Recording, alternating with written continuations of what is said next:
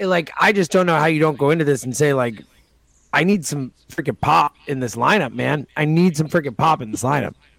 Yeah, which is, I mean, semi embarrassing, frankly. I mean, uh, just like, I mean, Brandon Marsh. Brandon Marsh, the only guy who has an OPS over 800 in this lineup. I haven't seen what happened after today. Maybe it changed. They coming in today, Brand, like Brandon Marsh, the only player on the freaking team with an OPS over 800. Are you serious? Is that like a real freaking thing? That's insane, dude. It's embarrassing. While the Braves have five, I believe. Like it's like a, a, a murder's row in that lineup. Like it, this is asinine. We've got dudes, man. They've got what one, two, three, four, five guys making twenty million or more. They're this year in their lineup. Five guys making twenty million dollars or more and none of them have an OPS over 800. Like that's tough. Yeah. Well, and especially in a, in a game like last night. Like, listen, I, I know Bibee's good or whatever. He was but better than I expected. Dude has some stuff. yeah, I was not surprised by Gavin, and I, and I think if they if, if Gavin went another inning, I thought they would have gotten to him because he kind of lost it. But it's just like there, there's there's it's been the it's been the story of the season. The story of the season is that they can't make pitchers pay and they and they can't hit the ball at the ballpark. And that's been incredibly frustrating given the amount of money that they have invested in this team. And it's like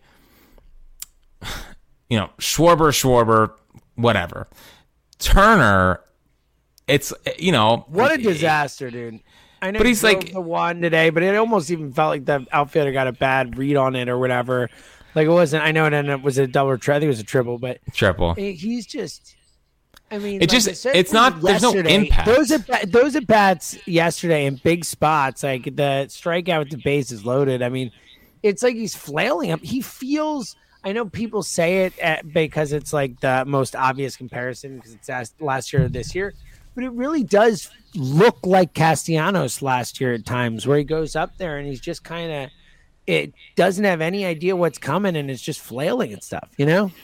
Well, it's just, again, I, I, have no idea how you are this far into your big league career.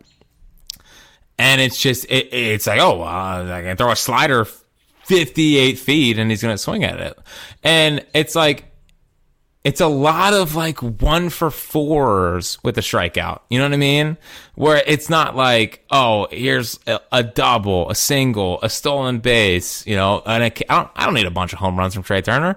I need a couple hits, a couple stolen bases, and like putting pressure on defenses. It's just been so, it's been, it's been so lack of impacty from Trea Turner.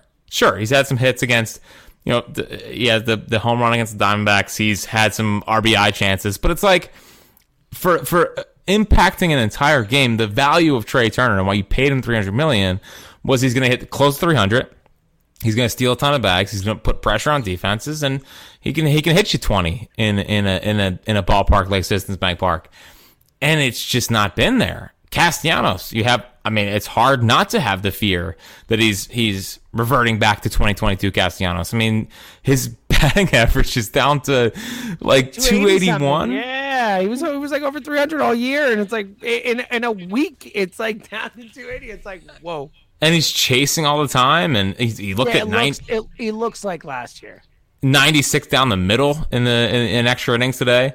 Harper, I think's been fine. You know, I think that I, it's I'm not I can't like crush Bryce because he's coming back from freaking Tommy John and learning how to play first base. Like, sure, would I love more power? Yeah, and I think it's I think it's absolutely necessary. But I I, I can't sit here and like complain about Bryce because I think he's I think he's working his way back from something.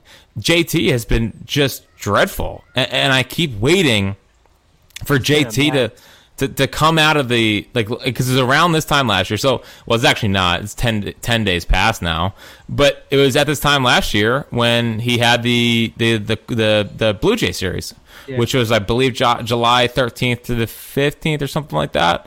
And after that, he was the MVP of the team. I keep waiting for that, but he just he, he's just not he's just so unclutch at the moment at, at, at play right now. And like I anticipate a double play coming rather than something good.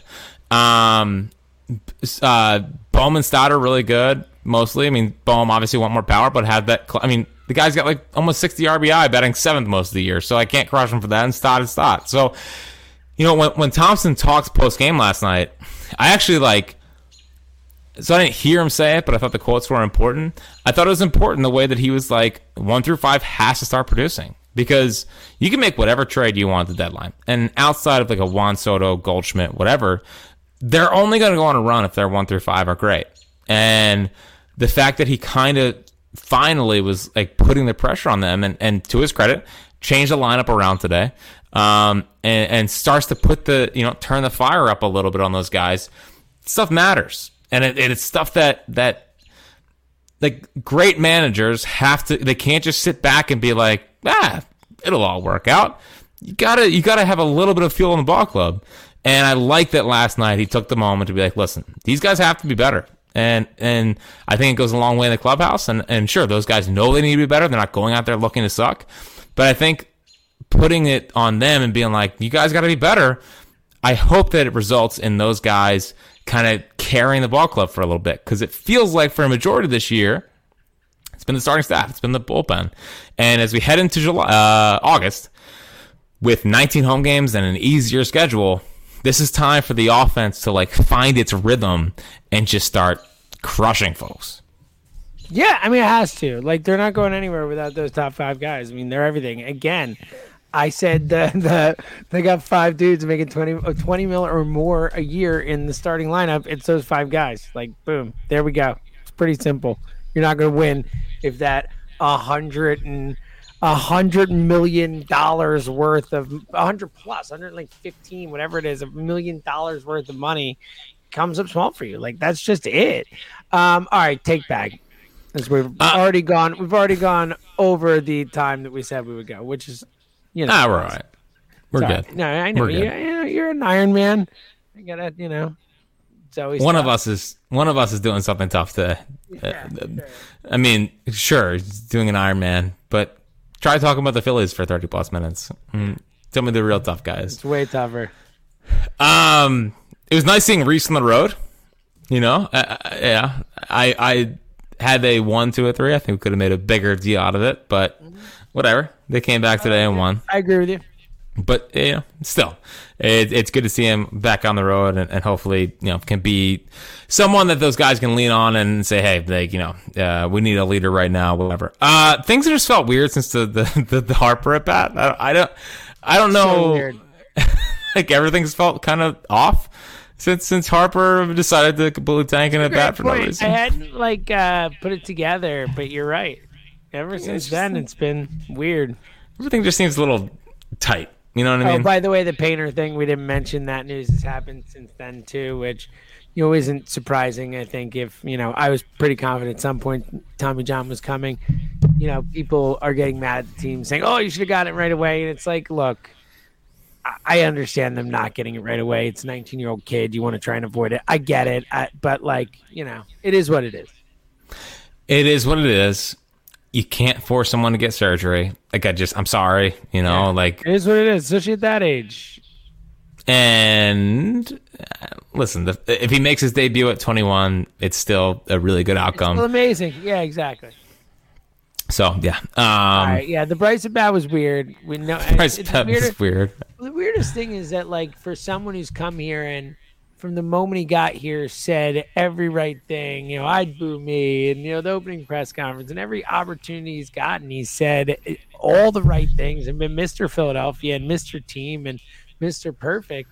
It's like the weirdest part about this whole thing is that he hasn't talked about it. Like that's the weirdest thing is that he's not like getting up and saying, "Hey, listen, here's what happened." You know, it's weird. Yeah, whole thing's yeah. weird. And you're right, the vibes changed. It feels like everything's been kind of off since that moment.